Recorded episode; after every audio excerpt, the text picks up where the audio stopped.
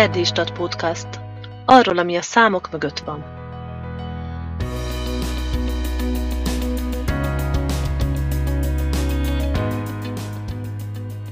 Jó napot kívánok! Ez az Erdélystat Podcast tizedik adása.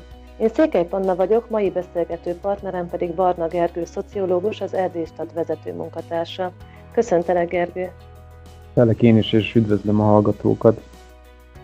A mai témánk az erdélyi GDP-nek az alakulása az elmúlt tíz évben.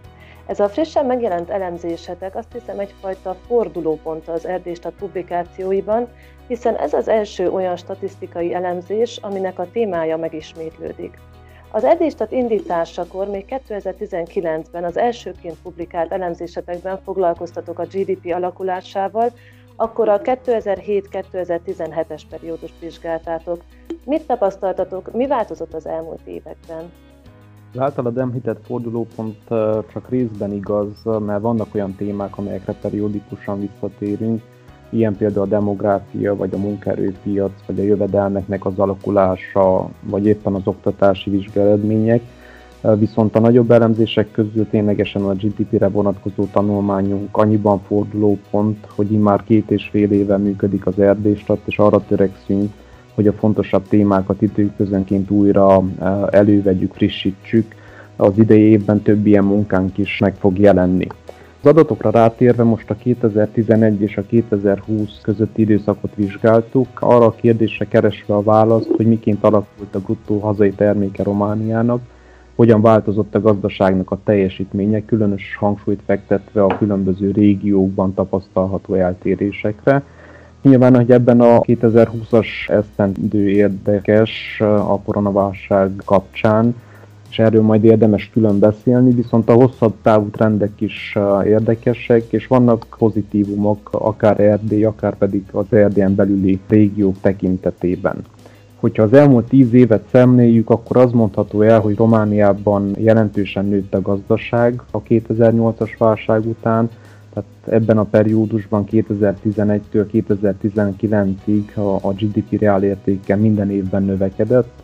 Az egyfőre jutó GDP 6500 euróról 11 ezer euró fölé emelkedett ebben a 10 éves periódusban. És ami érdekes, hogy az ország régióinak a pozíciójában is van egyfajta átalakulás. Nyilván, hogy a legfejlettebb régió továbbra is a fővárosi övezet, és itt átlag feletti volt a bővülés ebben a tíz évben, viszont szintén jó pozícióban van Erdély. Ennek a régiónak a súlya is növekedett az országos gazdaságban. Itt is majdnem eléri a 11 ezer eurót az egyfőre eső GDP, ami a, a, az átlaghoz hasonló. Gazdasági szempontból a többi régió van hátrányosabb helyzetben, tehát egyrészt havas Alföld, Dél-Románia az a harmadik nagy régió, itt jelentősen lassult a, a növekedés az utóbbi időben az országos átlaghoz vagy a többi térséghez viszonyítva. Moldvában pedig volt egy jelentősebb gyorsulása a gazdaságnak, viszont itt nagyon alacsony továbbra is, ez a legszegényebb régiója Romániának. Itt az egyfőre GDP csak mintegy 60-65%-át teszi ki az országos átlagnak. Az Erdélyn belüli régiókban, a megyékben hogy alakult a GDP-hez való hozzájárulás? Hát Erdélyt alapvetően az Erdélystat régiók szempontjából két kategóriára oszthatjuk. Tehát egyrészt vannak az átlag felett teljesítő régiók, ilyen Közép-Erdély, a Bánság, Dél-Erdély, ezek rendre az országos átlag felett teljesítenek a másik oldalon pedig ott van a, a Párcium, Székelyföld és Észak-Erdély, amelyek számoktevően elmaradnak a, a, az országos átlaghoz viszonyítva. Viszont az elmúlt évtizedben itt is volt néhány jelentősebb változás, ami a magyar lakta területek szempontjából inkább pozitív fejleménynek tekinthető. Az elsősorban a Kolozs és a Maros megyéket felülelő közép régió erősödött látványosan, ezen belül mind Kolozs, mind pedig Maros megye külön-külön is jelentősen fejlődött. Ebben a régióban a gazdaság volumene szintén megduplázódott 2011 és 2020 között. Az egyfőre jutó GDP értéke pedig meghaladta időközben mint a dél-erdély, mint pedig a, a bánsági teljesítményt is. Szintén jól alakult a Párciumi régió gazdasági eredménye, ez alapvetően Bihar és Szilágy megye erősödésének köszönhető, tehát ezek átlag felett nőttek, főleg Szilágy megyének a felzárkózása érdekes az elmúlt években. Viszont a Székelyföld is javított a pozícióján, itt az egyfőre jutó GDP tekintetében Észak-Erdély fölé került 2018-tól kezdődően, Hogyha egy másik mutatót nézzünk, akkor Kovászna és Hargita megyében az egyfőre jutó GDP az országos átlag 71 és 73 százalékát éri el az utóbbi 3-4 évben. Az elemzésben foglalkoztatok azzal is, hogy a koronavírus járvány milyen hatással volt a gazdaság volumenének alakulására. Mit mutatnak a 2020-as adatok az előző évekhez viszonyítva? Igen, ez volt az elemzésünknek az egyik fő kérdés, ami minket is uh, nyilván, hogy érdekelt.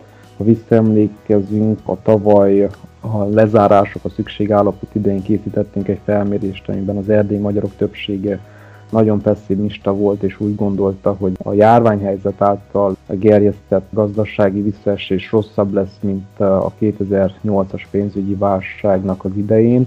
Ehhez képest 2020-ban a, a gazdasági visszaesése Romániának enyhébb volt, mint egy 3,9%-kal zsugorodott a, a gazdaság teljesítménye, ami uniós viszonylatban is egy jó eredmény.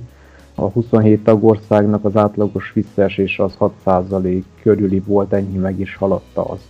Erdélyt tekintve itt az országos átlaghoz közeli volt a mérséklődés, és hogyha a régiókat vagy a megyéket nézzük, az mondható el, hogy a GDP reál értéken számolt éves csökkenés üteme 6 Erdély megyében volt kisebb az országos átlagnál.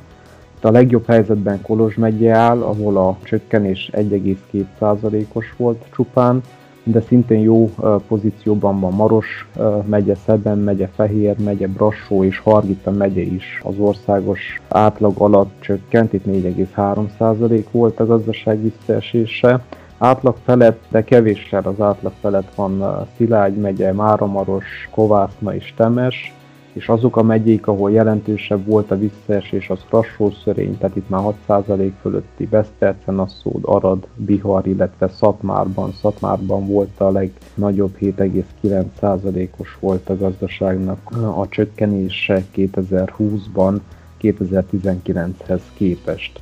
Tehát ezekből az adatokból már egyértelműen látszik, hogy a közép régió szenvedte a legkisebb visszaesést, a Székelyföldön átlagos volt, és a Párciumban elsősorban is Bihar és Szatmár megyék érintettsége volt a legnagyobb. Ezekről azt is érdemes tudni, hogy ezek előzetesen becsült adatok, tehát lesznek még valószínűleg korrekciók benne, de maga a trendeket nagy valószínűséggel jól mutatják. Talán azt is érdemes elmondani, hogy ezeket az eltéréseket alapvetően az egyes régiókban, megyékben jelentő szerepet betöltő gazdasági ágazatok határozzák meg.